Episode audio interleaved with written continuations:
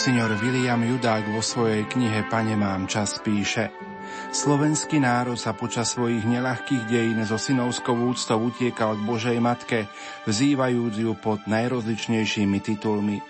Najobľúbenejší vždy bol titul Sedem bolesnej, pod ktorým si ju zvolil za svoju nebeskú patrónku. Mariánska úcta sa k nám dostala prostredníctvom cyrilometodskej misie, pretože úcta k Bohorodičke na východe bola veľmi živá.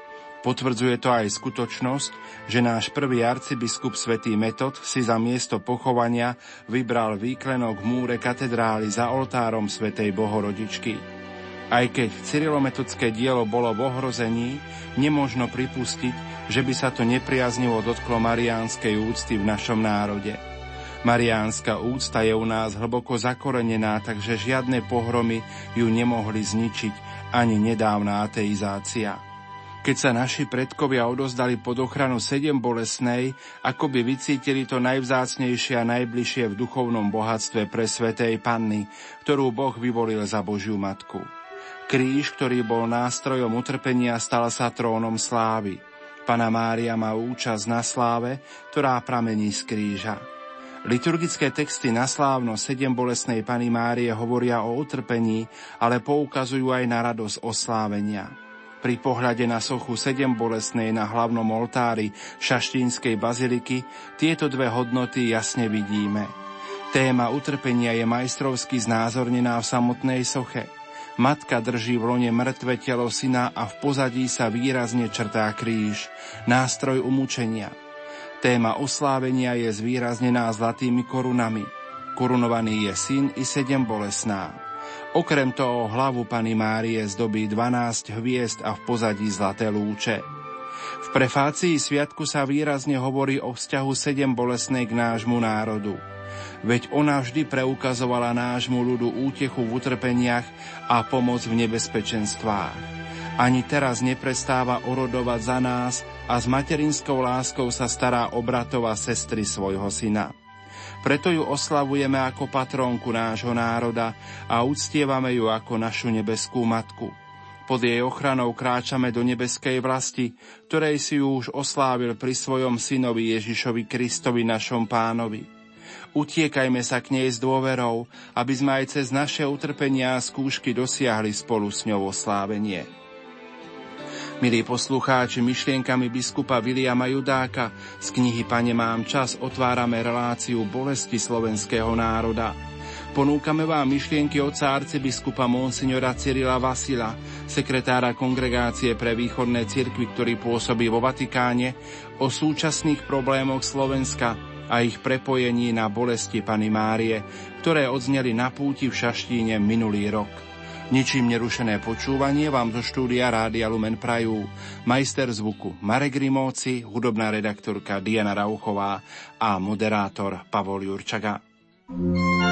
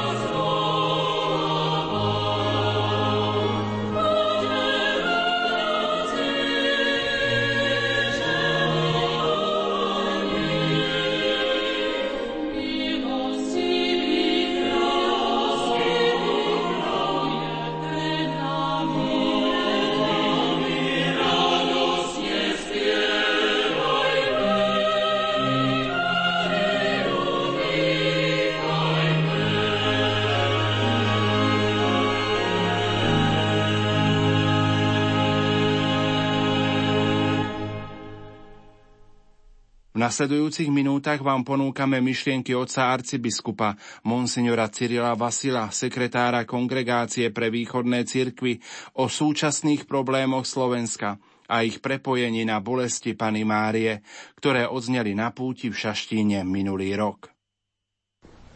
Milí priatelia, duchovní i svetskí predstavitelia všetkých hodností a úradov, drahí pútnici, a všetci, ktorí nás sledujete aj v televíznom prenose. Stretávame sa opäť na šaštínskej púti. Začias komunizmu boli púte jednou z mála možností prejavenia žitej viery z očí v oči režimu, ktorý chcel za každú cenu zatlačiť náboženský život do tzv. privátnej, teda neviditeľnej sféry, bez akéhokoľvek presahu do reálneho či nebodaj verejného života. Na púťach sme sa však napriek zapisujúcim a fotiacim eštebákom cítili ako si silnejší. Vedomí si toho, že tu nie sme sami, že nám všetkým nemôžu zapchať ústa a že sme časťou spoločenstva církvy. Vtedajší moci páni, keď už nemohli púte zlikvidovať, tak si aspoň prijali, aby sa na nich náboženská téma nespájala s ničím, čo by bolo príliš spoločensky aktuálne.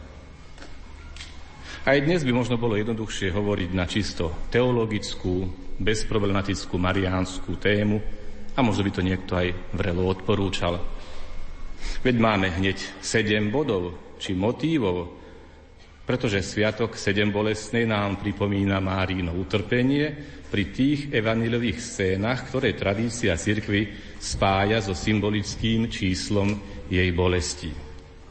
Ale aj dnes, ba práve dnes, sa ako si prirodzene očakáva, možno práve z tejto šaštínskej púte, že zaznie okrem čisto teologickej reflexie aj ozvena hlasu cirkvy, hlasu Božieho ľudu. Veď od stáročí zaznieva na týchto miestach šepot modlitieb generácií našich predkov, od stáročí tu pútnik predkladá Bohu svoje prozby, starosti i túžby. Tu môžeme cítiť duchovný tep srdca slovenského národa. Môžeme tu začuť hlas Slovenska, jeho ľudu. Možno sa niekomu bude zdať, že hovoriť dnes o ľude, či o hlase ľudu, je také patetické, či skôr archaické, alebo niečo, čo sa používa len v retorike estrádneho MDŽ alebo pri predvolebnej kampani, po ktorej ľud odovzdá svoj hlas, aby potom už ten istý ľud, keďže hlas odovzdal, ďalšie roky už bol ticho. Že na tomto mieste je možné počuť hlas pútnika, človeka, ktorý tu prednáša svoje modlitby a prozby v mene svojom, ale aj v mene tej tichej, neraz zakríknutej či umlčiavanej časti Slovenska. Mene jednoduchých, skromných, pokorných ľudí, tej mlčiacej väčšiny, ktorá poslúcha svojich zvolených i nezvolených predstavených, tej masy slušných ľudí, pre ktorú platia zákony a ktorá ich aj dodržiava, tej väčšiny, ktorá žije od výplaty k výplate, ak ju vôbec pri dnešnej nezamestnanosti ešte má a ktorej výška len kúsok na západ našich hraníc už vyvoláva súcitný úsmev. Mene všetkých tých, ktorí aj z toho mála, čo za svoju prácu dostanú, ešte aj postivo platia dane a majú na krku 30-ročnú pôžičku. Mene tých tzv.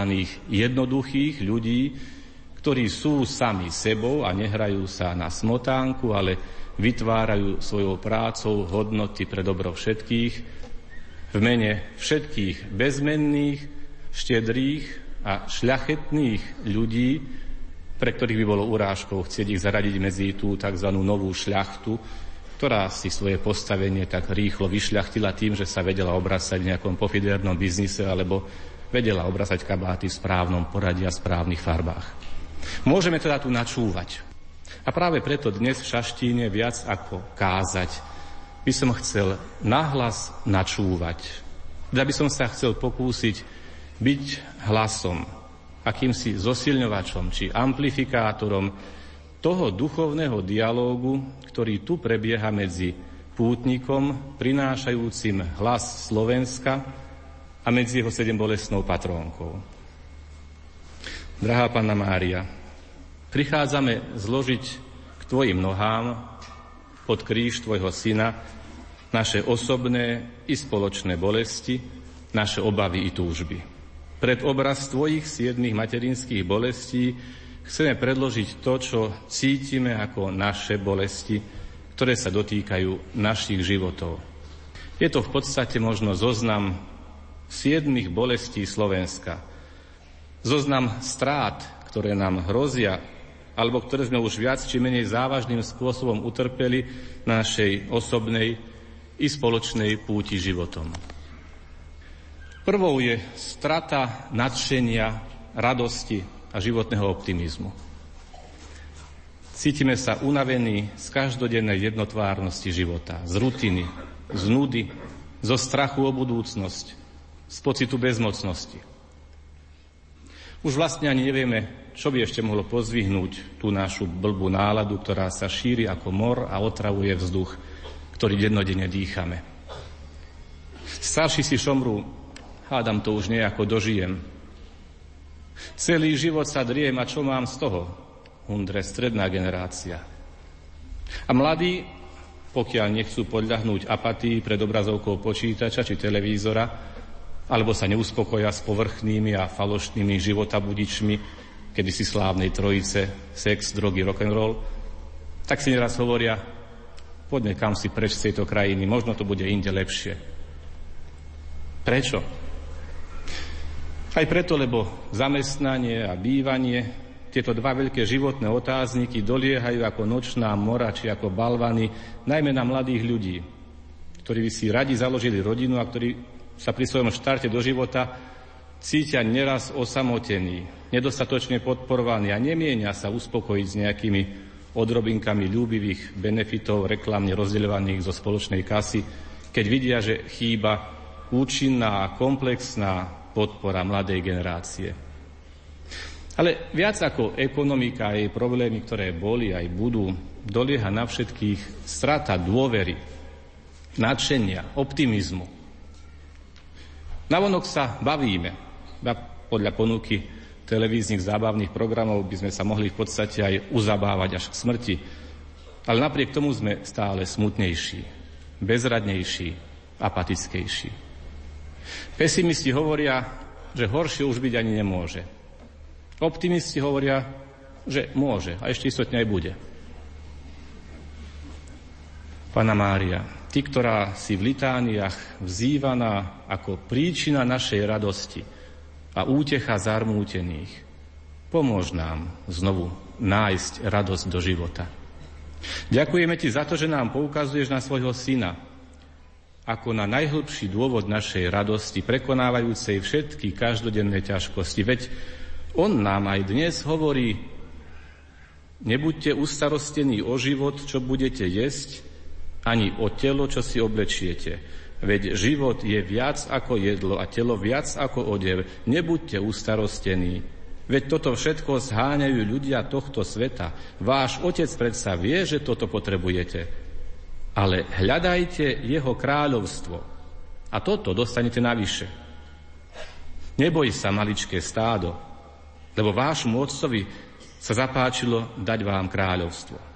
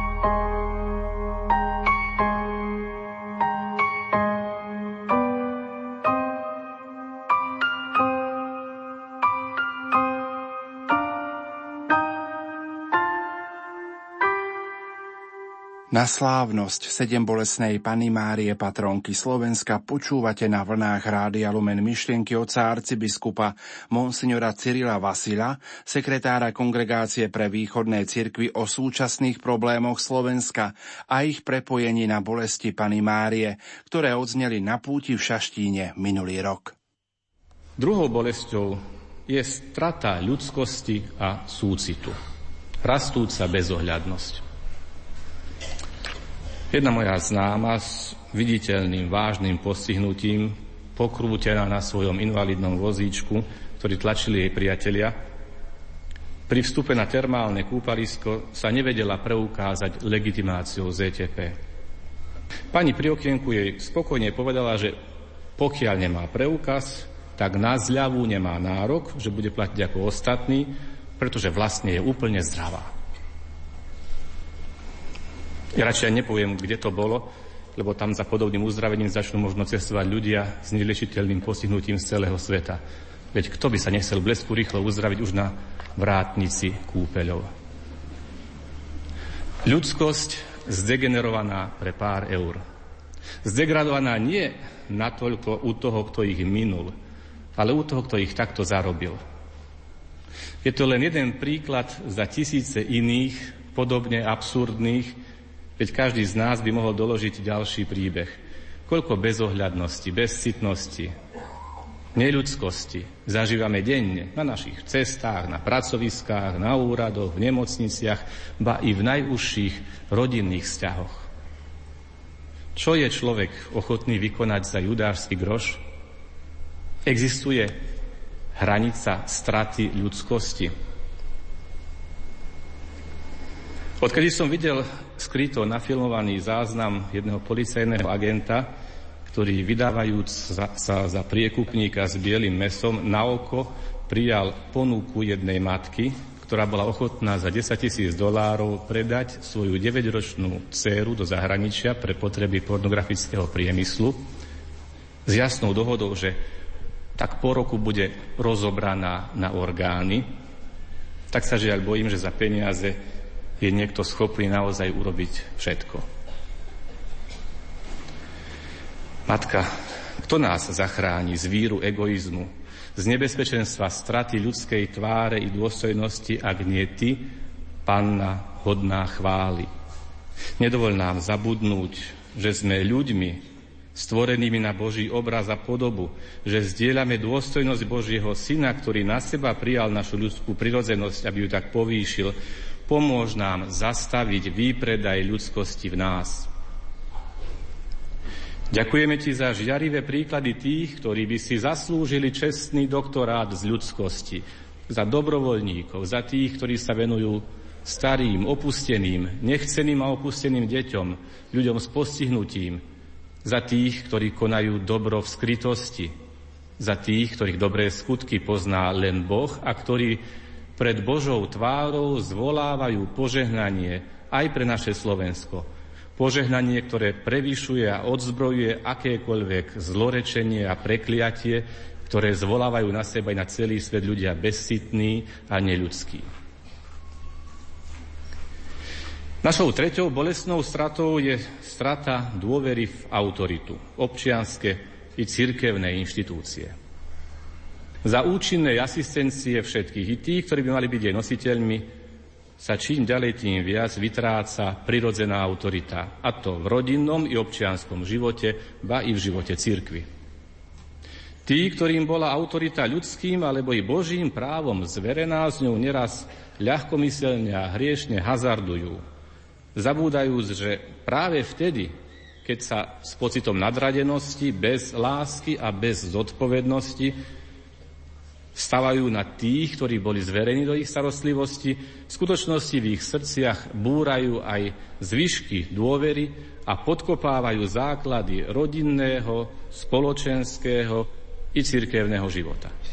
A je úplne jedno, či sa takto správa otec alebo matka, ktorí dávajú zlý príklad svojim deťom, úradník, čakajúci na úplatok alebo jednajúci s človekom, ako s číslom, teda najčastejšie ako s nulou, policajt, ktorý nechráni a nepomáha, ale zneužíva svoju právomoc, kňaz, ktorý je povýšenecký, lakomý, hrubý, biskup, ktorý by sa v prvom rade vnímal len cez prizmu svojho úradu, či minister, či poslanec, keď sa usmieva do kamery, šliapúci po jazyku, popierajúc fakty a tak nám odkazujúc, že aj tak mu nemôžeme nič urobiť. A čo my na to všetko? Mávneme rukou, odpľujeme si a v duchu si povieme, všetci sú rovnakí, všetko je to jedna banda. Ja už neverím nikomu a ničomu, všetci klamú, všetci kradnú, na mne nikomu nezáleží. A ja si teda budem robiť, čo chcem a vykašľujem sa na všetkých a na všetko. Taká je neraz naša bezmocná reakcia. Výsledok je ten, že potom už naozaj hádžeme všetkých a všetko do jedného vreca a so špinavou vodou vyliame zaničky aj dieťa. Osvieť nás, Panna, hodná úcty. Ty príbytok hodensti. Nauč nás skutočnej úcte. Obnov v nás zaslúženú úctu i dôveru voči tým, ktorým bola zverená autorita. Požehnávaj tých, ktorí si ju zasluhujú aj svojim konaním Ďakujeme Ti za všetkých tých, ktorí vykonávajú svoje povolanie i poslanie spojené s autoritou v duchu pokory a zodpovednosti pred Božou tvárou i pred tvárou ľudu. A tých, ktorí sa v tejto oblasti previnili, povzbudzuj k tomu, aby žili tak, aby si autoritu naozaj zaslúžili. Štvrtou a už chronickou je naša bolesť zo straty dôvery v spravodlivosť. Celé desaťročia hovoríme o obnovení právneho systému, o potrebe obnovenia dôvery súdy a sudcov. A napriek tomu podľa nedávnej medzinárodnej a nezávislej štúdie Slovensko vo vymožiteľnosti práva nielenže skončilo z krajín Európskej únie, samozrejme na poslednom mieste, ale Spomedzi 144 krajín sveta sa umiestnilo na obdivhodnom 140. mieste. Naša spravodlivosť je teda ako blesk. Nie, že by bola taká rýchla, skôr sa mu podobá tým, že udrie len sem tam. Ak to má správne namontovaný bleskozvod, tak sa jej nemusí veľmi báť. V niečom je zase táto spravodlivosť opakom blesku. Blesk totiž bije na vysoké miesta. Kým naša spravodlivosť Bije zväčša len na tie najnižšie miesta, ale takmer nikdy neudiera svojim trestom do tých páchateľov neprávosti, ktorí vytrčajú a sú vysoko, ktorí sa tu za tie roky beztrestne pretrčajú, pretože čím je človek vyššie, tým menšia je pravdepodobnosť, že by ho zasiahla. Viac ako dve tretiny ľudí na Slovensku považuje súdy za skorumpované, ale korupcia nie je ich a len ich výsadou.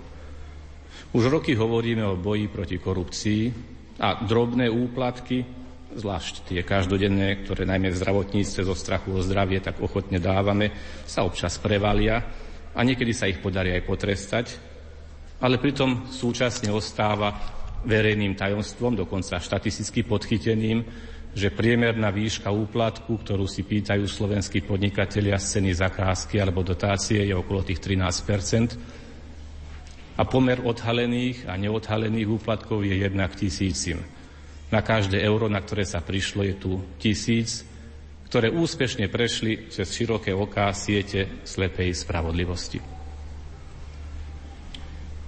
Panna Mária, pred 2000 rokmi nám tvoj syn v podobenstve rozprával o sudcovi, ktorý sa ani ľudí nehanbil, ani Boha nebál. Ale my máme aj čestných a vzorných sudcov. Veď na Slovensku sme za posledné roky udelili 8 sudcom osobitnú cenu. Ako sa hovorí v zdôvodnení, za nekompromisnú dlhodobú obhajobu princípov, občiansku i profesnú odvahu v mimoriadne konzervatívnom a skostnatenom systéme, brániacom sa proti zásadným reformám, za odvahu a úctu k profesným hodnotám, teda za činnosť, pri ktorej riskovali svojej kariéry a vystavovali sa hrozbe politického šikanovania. Názov ceny je príznačný. Biela vrana.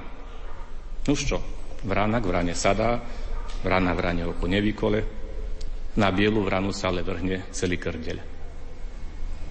Pana Mária, vzývame ťa ako zrkadlo spravodlivosti.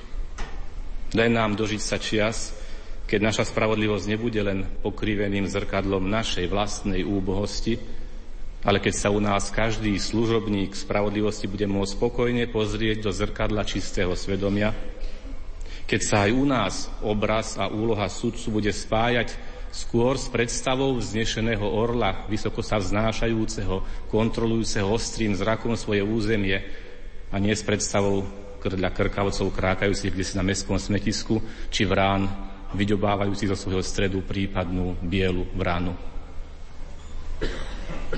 Hlboko vnútri nás zasahuje bolesť zo straty dôvery v dané slovo, v lásku, v rodinu. Pred vyše štvrtstoročím na našich uliciach a námestiach sme snívali krásny sen a spievajúc Sľúbili sme si lásku, sľúbili sme si vravieť pravdu len, sľúbili sme si vydržať, sľúbili sme si nový deň. Dnes sa nám chce povedať, že po našich uliciach už odvtedy prešli veky a žiaľ, zobudili sme sa z onoho krásneho sna. Koľko týchto našich sľubov sa ukázalo len prázdnym slovom, Nedodržanie daného slova nie je ale niečo, čo by sa týkalo len verejného života či nášho správania sa na verejnosti. Vierolomnosť, klamstvo, podvod sa stali takým samozrejmým v každej sfére, že humpľujú aj tie najdôvernejšie ľudské vzťahy. Polovica z tých, ktorí si v úprimnom nadšení sľubovali manželskú lásku na veky, toto svoje slovo zobrali naspäť. Spreneverili sa mu v tej či onej forme vnútornou zradou či vonkajším rozbitím zväzku. Vernosť danému slovu, zodpovednosť, vytrvalosť. Tieto hodnoty sú náročné a často boli ohrozované. Dnes sa dostávajú do krízy ešte ďalším osobitným, novým spôsobom. To sa prejavuje aj v tom, koho máme dnes pred očami ako naše vzory.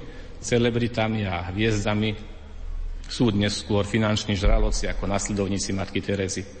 Skôr nejaká zlatokopka ako verná hajníková žena. Skôr ulízaný playboy, než verný manžel. Alebo v lepšom prípade si necháme našu citovú sféru formovať gíčovitými telenovelami turecko-latinsko-amerického typu. Panna verná, ty si dala pri zvestovaní anílovi svoje fiat, staň sa, a nikdy si svoje slovo neodvolala. Ani si sa mu nespreneverila. Nauč nás vernosti danému slovu. Nauč nás ctiť si dané slovo.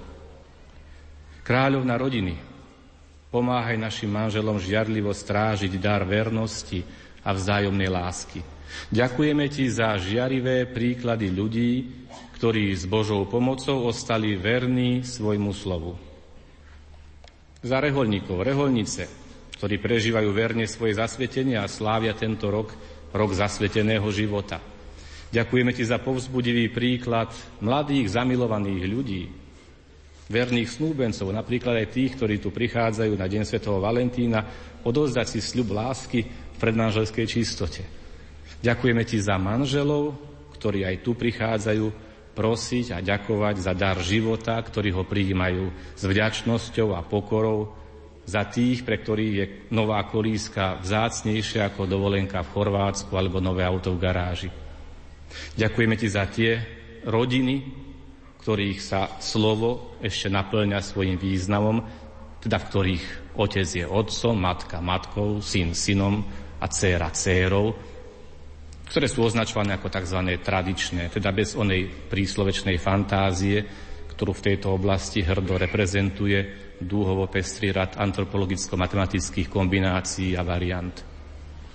Ďakujeme ti za žiarivé príklady manželov, ktorí vytrvali vo vzájomnej vernosti po celý život. Ďakujeme ti za všetkých tých známych i neznámych ľudí na akomkoľvek poste verejného i privátneho sektoru, u ktorých áno je áno a nie je nie. Matka naša Mária, nebeská naša mať, neopúšťaj nás nehodných, zostaň pri nás stáť, zostaň pri nás stáť.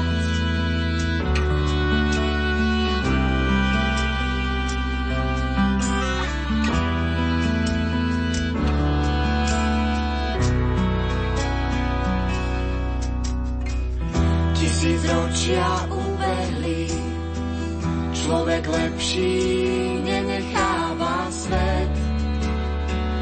Tak bez tvojej pomoci budúcnosti nie. Matka naša nie. Kto hlas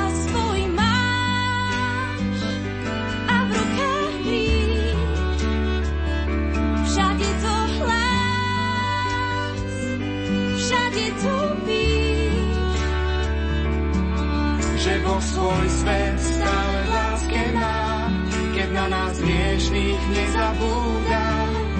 Matku posiela do všetkých končín zeme, na práve príjme stratené ľudské pleme, tak všade hlas, všade topíš.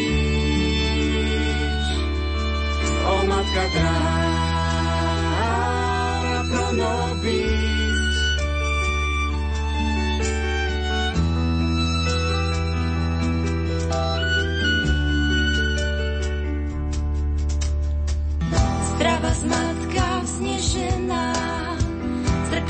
Božích krás. Garabanda, Lurdy, Fatima, kde ešte voláš nás? Kde ešte voláš nás?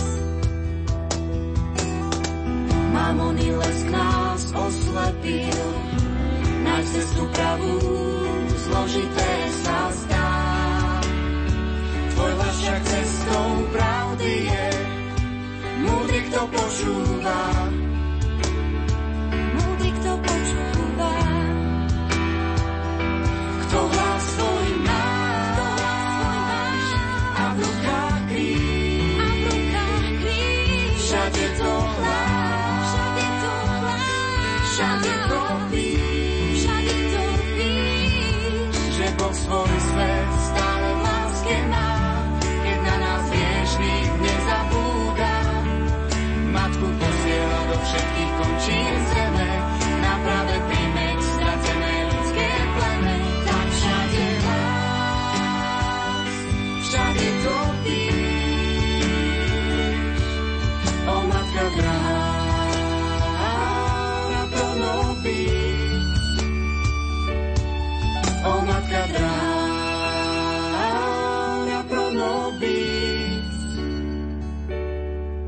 Matka dráha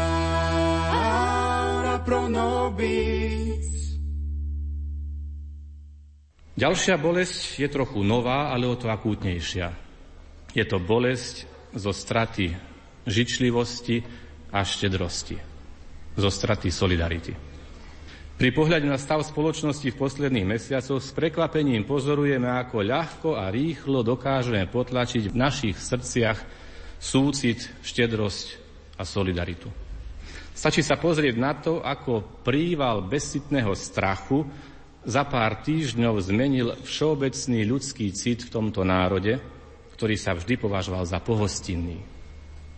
Pamätáte, samo Chalúbka o našom národe hovorí, Zvyk náš nie je napádať cudzie vlasti s bojom, Sloven na svojom seje, iž nielen na svojom cudzie nežiada, ale keď na naše dvere zaklope ruka cudzia v úprimnej dôvere, kto je, ten je, či je on zblízka, či zďaleka, vodne, v noci, na stole, dar Boží ho čaká. No už Chalúbka naozaj patril k romantickým básnikom. Za pár mesiacov sme naše srdcia zatvrdili obavou, ktorá vidí v každom, kto klope na naše dvere, v každom utečencovi bez rozdielu, len potenciálneho teroristu alebo špekulanta, zabúdajúc na to, že aj od nás sme periodicky migrovali kvôli chudobe i kvôli politickému útlaku a že aj dnes 10 tisíce našich rodákov si tiež hľadajú obživu a lepší život v zahraničí. Slováci žijúci v zahraničí oprávnene považujú za hrubú nespravodlivosť, ak by ich niekto automaticky hádzal do jedného koša s tými kriminálnymi živlami, hoci ako vieme, aj takými naša vlast občas obohacuje európsky kultúrny priestor. Ja žijem už 10 ročia v cudzine. Doma som bol odsudený ako emigrant. A vonku som sa tiež netešil z toho, ako so mnou niekedy jednala cudzinecká polícia. Napríklad, keď som po 17 rokov bol predvolaný, by som odovzdal identifikačné otlačky prstov. A tiež ma ako Slovana dosť bolelo a bolí, keď som sa stretával s tým, že pre Taliana niekedy slovo Slovan je používané ako synonym na označenie tej osobitnej skupiny prišelcov, ako hľadajú bandy Slovanov, väčšinou z Balkánu alebo z inej časti východného bloku, ktorá sa vyznačuje neprispôsobivým štýlom života so zvýšnou mierou kriminality, drobnými krádežami či otravným pouličným žobraním a okrádaním turistov. Samozrejme, nemožno zľahčovať ani romanticky zjednodušovať. Poriadok, dodržiavanie zákona a prijatých pravidiel. Rozumné zváženie ekonomických i kultúrnych kritérií, skutočnej potreby, vlastných možností, ako aj reálnej pravdepodobnosti a nevyhnutnosti kultúrnej, spoločenskej i duchovnej integrácie migrantov. To všetko je potrebné všestranne brať do úvahy pri hľadaní odpovede na komplikovaný problém explózie migračnej vlny, ktorá začína podmývať základy spoločného európskeho domu jeho identity. To je ťažkou a zodpovednou úlohou politikov, odborníkov na bezpečnosť, ekonómov, sociálnych pracovníkov. Ich prácou, ich povinnosťou je hľadať optimálne riešenie, prvom rade konkrétnou snahou pri odstraňovaní hlavných dôvodov migrantských explózií ako najlepšiemu spôsobu predchádzania chaotickej migrácie. Ďalej účinnou a solidárnou medzinárodnou pomocou už v domovských krajinách s vytvorením a rešpektovaním spravodlivého mechanizmu posudzovania žiadosti bez toho, aby sa celý proces ocitol v rukách prevádzačských mafií alebo stal nástrojom politického vydierania. Áno, je oprávnené, ba nevyhnutné brať do úvahy toto všetko a ešte mnoho iných aspektov, ktoré tu nie je možné vymenovať a už vôbec nie nejako jednoducho vyriešiť. To ale, čo nás duchovne trápi a znepokojuje, nie je tak technický mechanizmus riešenia problému migrantov, ale vnútorná dispozícia ducha, ktorým k nemu pristupujeme. Bolestne si tiež uvedomujeme, že sa niekedy príliš ľahko necháme zviesť a ohlúpiť úrovňou a argumentáciou krčmových či internetových diskusí, či prácou rôznych trolov, rozdúchavajúcich nenávisť a neľudskosť aj z očí v oči najdrásajúcejším ľudským tragédiám. Aj ten šialene vtipný internetový inzerentský sús, ktorý ponúkal 25 eur za každého zastreleného migranta, je len špičkou ľadovca a sám bol prekvapený, koľko vážnych uchádzačov z radov tohto holubičieho národa na jeho ponuku zareagoval so záujmom. Nedovoľme, aby sa bezsitnosť skrývala za falošné vlastenectvo, za falošné pseudokresťanské nálepky, či za strach, že už zajtra bude dedinský či mestský rozhlas ohlasovať, jaj, že Bože, strach veľký, padli Turci na poníky, padli, padli o polnoci, jaj, že Bože, net pomoci. Ľudia, Boži, utekajte, zajať Turkom sa nedajte. Chráňme si svoju identitu. Národnú, politickú, kultúrnu, duchovnú, náboženskú. Robme tak jasne, odvážne, cieľavedome, hrdo, ale nikdy nie za cenu straty najdôležitejšej identity, identity ľudskosti a solidarity. Pána Mária, vzývame ťa ako pomocnicu kresťanov i útočište hriešnikov. Nedovoľ, aby sme na konci našich dní počuli z úst Tvojho Syna Odíďte odo mňa zlorečený do väčšného ohňa, ktorý je pripravený diablovi a jeho anielom, lebo som bol hladný a nedali ste mi jesť, bol som smedný a nedali ste mi piť, bol som pocestný a nepritúlili ste ma, bol som nahý a nepriodeli ste ma, bol som chorý a vo vezení a nenavštívili si ma. Veru hovorím vám, čokoľvek ste neurobili jednému z týchto najmenších, ani mne ste to neurobili. A pôjdu títo do väčšného trápenia, kým spravodliví do väčšného života. Ďakujeme ti za všetkých tých, ktorí osobným príkladom, obetou, pomocou sú ochotní nezaprieť človeka v sebe. Ďakujeme ti za pápeža Františka, ktorý neúnavne búši do svedomia Európy, svedomia cirkvy na všetkých jej úrovniach. Ďakujeme ti za jasný postoj našich biskupov, kňazov, za tisíce dobrovoľníkov ochotných pracovať v teréne, za charitu i za všetky ostatné dobrovoľnícke i profesionálne organizácie, za ochotných veriacich i neveriacich, za stovky, ba tisíce rodín pripravených otvoriť svoj domov núdznym, za všetkých tých, ktorí pochopili slova Tvojho Syna. Čokoľvek ste urobili jednému z týchto mojich najmenších bratov, mne ste to urobili. Nemusíme sa pritom báť, že stratíme niečo zo svojho bohatstva. Francúzsky spisovateľ Paul Claudel povedal, že je niečo ešte smutnejšie ako strata bohatstva. Strata nádeje. To je pre nás najväčšie nebezpečenstvo a naša najväčšia bolesť. Strata nádeje. Ako obdivhodne presne tým básnik zadefinoval situáciu, ktorá ťaží mnohých obyvateľov Slovenska. Strata nádeje na zmenu k lepšiemu na zmenu našich osobných ťaživých situácií, na zmenu v ľudských vzťahoch, na zmenu nás samých. Nedostatok nádeje nás vedie k rezignácii, k životnému smútku, k depresii. Isté, máme celé školy psychológov, ktorí nás môžu skúmať i liečiť, ale to nestačí. Len psychologické poradne ešte túto krízu nevyriešia. Vie o tom svoje napríklad aj otec Marian Farar zo Žakoviec, keď zachraňujúc tých, ktorým už tento náš svet nedával nejakú nádej, nad ktorými už všetci symbolicky zlomili palicu, vytrval opakuje, každému treba dať nádej, lebo kde sa končí nádej, začína peklo.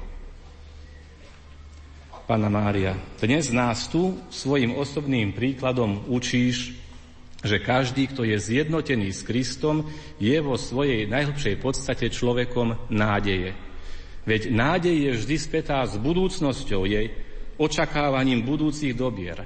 Nádej ako kresťanská čnosť je spojená s očakávaním väčšných dobier, ktoré Boh prisľúbil ľuďom Ježišovi Kristovi. Táto nádej ako kresťanská i ako ľudská čnosť je zároveň očakávaním dobier, ktoré človek vytvára, keď využíva talenty, ktorým ho Boh obdaroval. Matka sedem bolestná. Predstavujú si tu sedem našich dnešných bolestí. Prosíme ťa, oživ v našich srdciach kresťanskú nádej. Učiň, aby sme boli naozaj vždy pripravení obhájiť sa pred každým, kto nás vyzýva zdôvodniť nádej, ktorá je v nás. Každý deň nám ponúka príležitosť a je výzvou k obnoveniu radosti zo života, k prejaveniu ľudského súcitu, budovaniu správneho vzťahu k oprávnenej autorite, k boju za spravodlivosť, dodržiavaniu daného slova, prejavu ľudskej solidarity, k tomu, aby sme sa stali znakom nádeje tomto svete. Túto príležitosť máme každý deň a každý osobne. Niektoré chvíle a niektoré príležitosti sa ponúkajú aj na to, aby sme svedčili aj spoločne. Najbližšie budeme mať takúto príležitosť v nedeľu v Bratislave pri pochode za život. Verím, že tam prídeme vydať svedectvo presvedčeniu, že každý život má v Božích očiach nekonečnú cenu. Môj jeho, jej, život utečenca udeseného v mraziarskom voze, život zajatca, ktorému pred kamerou odrezávajú hlavu pre jeho vieru, alebo len tak, na zastrašenie iných, život človeka s postihnutím, život človeka oslabnutého starobou či chorobou. Vydať svedectvo o cene života vo všetkých týchto a podobných kategóriách je ale samozrejme a je to aj všeobecne zdieľané, to nie je kontroverzné. Na spomienkový pochod, pripomínajúci vraždu piatich francúzskych karikaturistov a ďalších obetí atentátu zo 7. januára, prišli v Paríži 2 milióny ľudí, veriacich i neveriacich, ktorí svojou prítomnosťou hlásali dosť, nedovolte, zastavte barbarské zabíjanie. Koľko sa nás zíde, veriacich i neveriacich, na pochode v Bratislave? Aby sme si pripomenuli tých 7500 nevinných životov, ktoré v minulom roku boli prerušené, či skôr teda ukončené v našich zdravotníckých zariadeniach rukami lekárov, ktorí vykonávajú potrat na želanie a na základe našich zákonov. Pred časom ako znak civilizovanosti sme v našich zákonoch zrušili možnosť udelenia trestu smrti aj pre tých najťažších zločincov. Nech by to boli hneď aj teroristi z parížského atentátu. V tých istých zákonoch sme ale súčasne paradoxne potvrdili možnosť legálneho zabíjania tých, ktorých jedinou vinou je to, že žijú a že ich tí, ktorí im dali život, na tomto svete už nechcú. Na zmenu týchto zákonov nie je politická vôľa.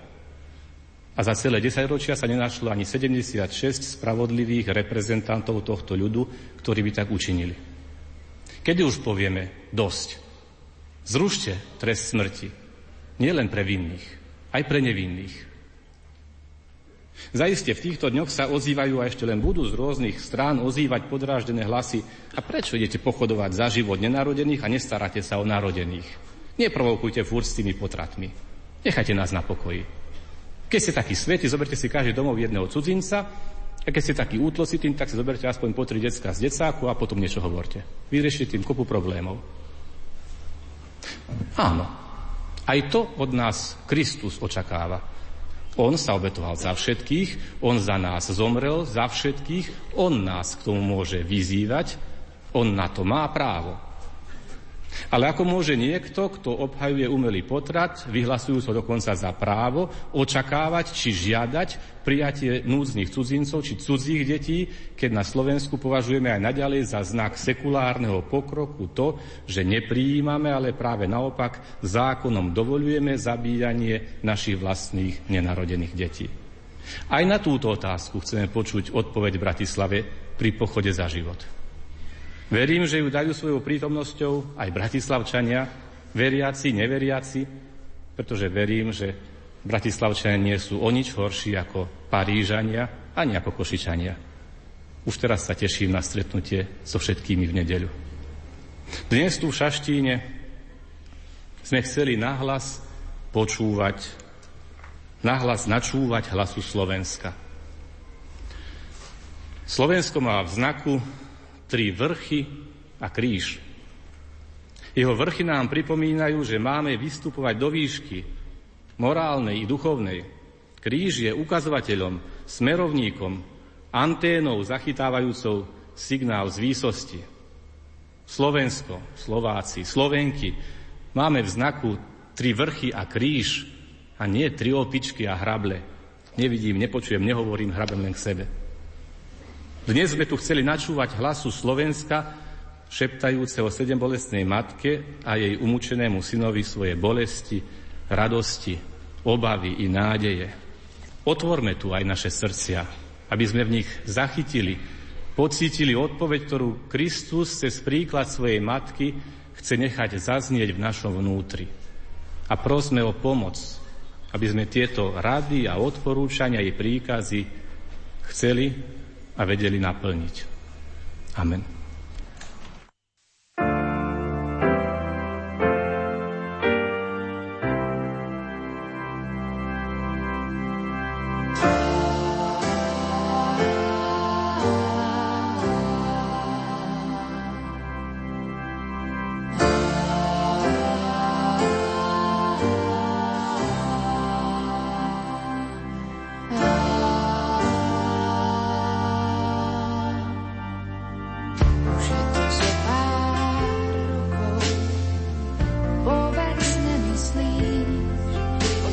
smysloch sú stromu jablko a v ráji nastala tí.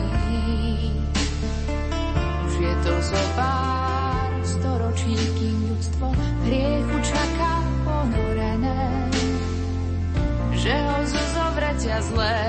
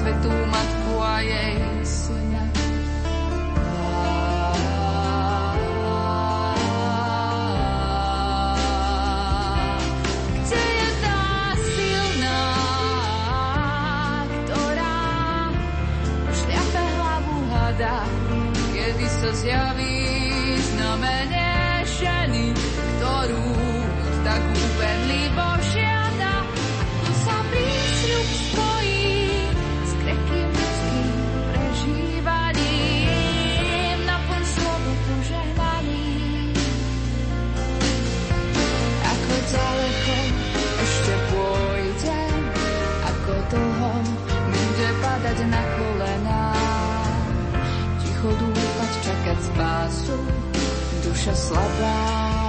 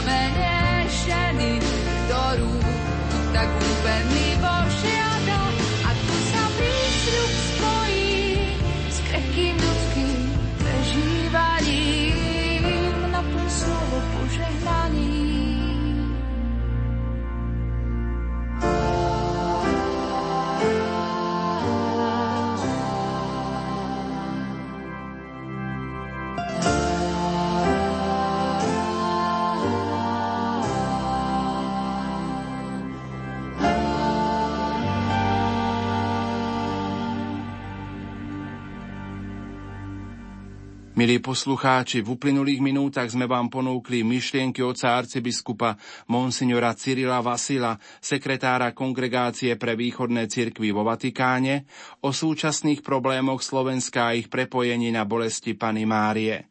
Tieto myšlienky odzneli na púti v Šaštíne minulý rok.